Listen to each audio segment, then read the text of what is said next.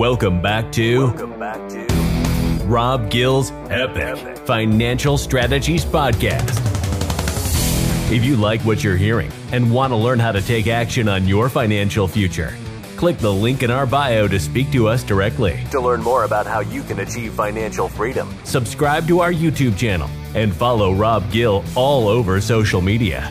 Financial freedom awaits. You know, there's so much turmoil going on right now, and there's so much confusion. I mean, listen, I know today uh, the most recent report on inflation came out. It's eight and a half percent, 40 year high. You know, if we took away uh, uh, food and gas, you know, you're still looking at core inflation, which is six and a half percent. Once again, uh, its greatest high since 1982. And you know, the question becomes: is where do we deploy our money? Do we save money in a bank? I'm going to say wrong there, right? But also, how do we deploy our money in all other areas? And what does it look like not just relying on the stock market? Not that I'm saying don't use the stock market, but when it comes to an overall financial mosaic strategy, how do we position money where we're not just putting it all in a savings account? For example, if I had uh, $100,000 in a savings account right now and nothing changed for the next 12 months, because inflation is at 8.5%, that money would be worth $91,500 12 months from today. That's the effect of inflation. And can you imagine if, in fact, you're, you're at an 8.5% inflation rate and the market, which, by the way, right now we're in April, the NASDAQ's down 15%.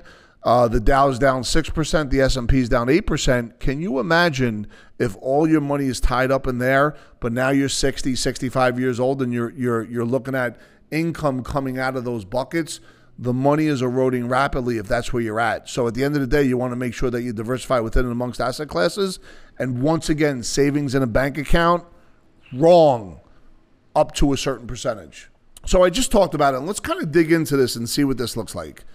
And and listen, am I saying that inflation is going to stay at eight and a half percent? No. The chief economist over at Morningstar is saying that, and I'm not saying this, but go look him up and look at it April 2022, what he's saying is that he believes because gas prices are starting to come down, oil prices are starting to come down, he believes the worst is now officially behind us. That's his opinion. Um, I don't know if that's true or not. But for folks that are out there, and if all your money is in a savings account right now and it's been there for the last 12 months, even while the market went up, you lost some money, right? So we need to understand how important it is to know how to deploy our money. I mean, I know that um, I think it's I bonds, and go check this out, folks. But I bonds are offering seven and a half percent for the next twelve months. Imagine if you had ten million dollars and you wanted to put a million dollars into I bonds. The problem is it's so good they only let you do ten thousand dollars. Think about that. It's so good they only let you do ten thousand dollars. Now, there's going to be some smart folks out there, couples that are married with two, three, four kids, and they're going to put ten thousand dollars in in for each kid and each adult in an I bond if they can to maximize that seven and a half percent. That's a really good rate of return. But guess what? It's still below inflation. So when we start to think globally about a financial strategy and we look at what we like to call the financial mosaic, all the different asset classes, the hard assets, the paper assets, the intellectual assets, the you know the the YouTube channel asset, all these different things that exist beyond Bitcoin, you know, beyond 401ks, beyond stock portfolios, it's important to understand at the core of that what is your investment philosophy. And oh, by the way, if you like this video and you want us to do other videos, please put that in the comment section. Also, at the end of the day, if you want us to sit down and talk to you, no obligation, go ahead click the link below, and one of the team members here at Epic will sit down and have a conversation.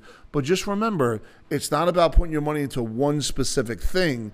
It's about what is your mindset and how does your wealth compound overall.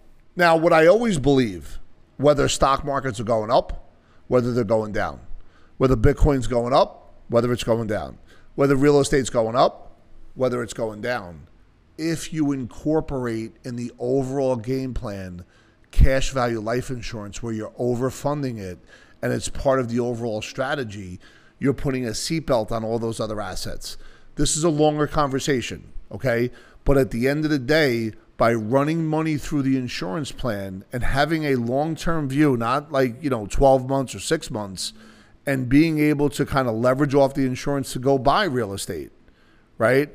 Uh, I'm never going to say leverage off of insurance to put money in the market or put it in Bitcoin, but I am going to say to leverage off the insurance to either finance your own debt, start a business, acquire a business, or use real estate because at the end of the day, especially on real estate, you're going to get multiple rates of return off the same dollar. Not only the money, the rate of return you get inside the policy, but the four different rates of return, which as we know is cash flow, mortgage interest write off, depreciation, and we expect the property to depreciate over time. Those are inherent in these strategies. And if you do it 5, 10, 15, 20 years, your wealth will be turbocharged. And when you get into times of inflation or when you get into times of market volatility or taxes begin to get higher, the level of protection you have as time goes on is impeccable. And it's something that should be considered at all times when it comes to your overall philosophy.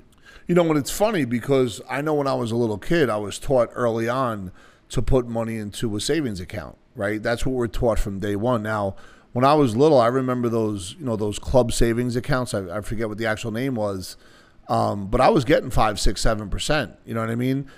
Now, over the last 10 years, that hasn't existed, but that doesn't mean it's not going to exist again at any point. We just talked a little bit about what the I bonds are getting, and infl- if inflation stays up here, you will get more money in a savings account, but right now it's still less than 1%.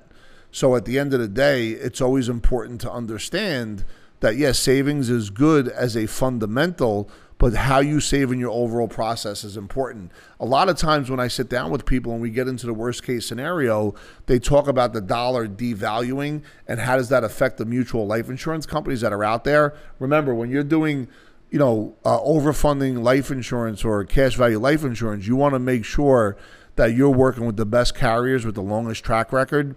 And at the end of the day, when interest rates have been so low, part of the dividend that these carriers pay is based on interest rates. And what I can say, when inflation or interest rates go higher, these carriers tend to get stronger because of the fixed instruments that they put their money into. So, once again, this is a longer conversation.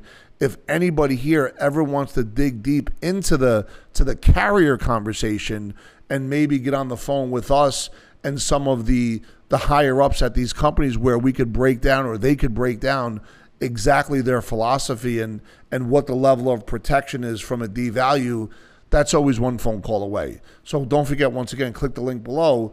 Feel free to put that into the comment section. We love to have that conversation with you uh, as we go through the success process. So thank you for sticking with me this long. It's been about eight, nine minutes. I appreciate it.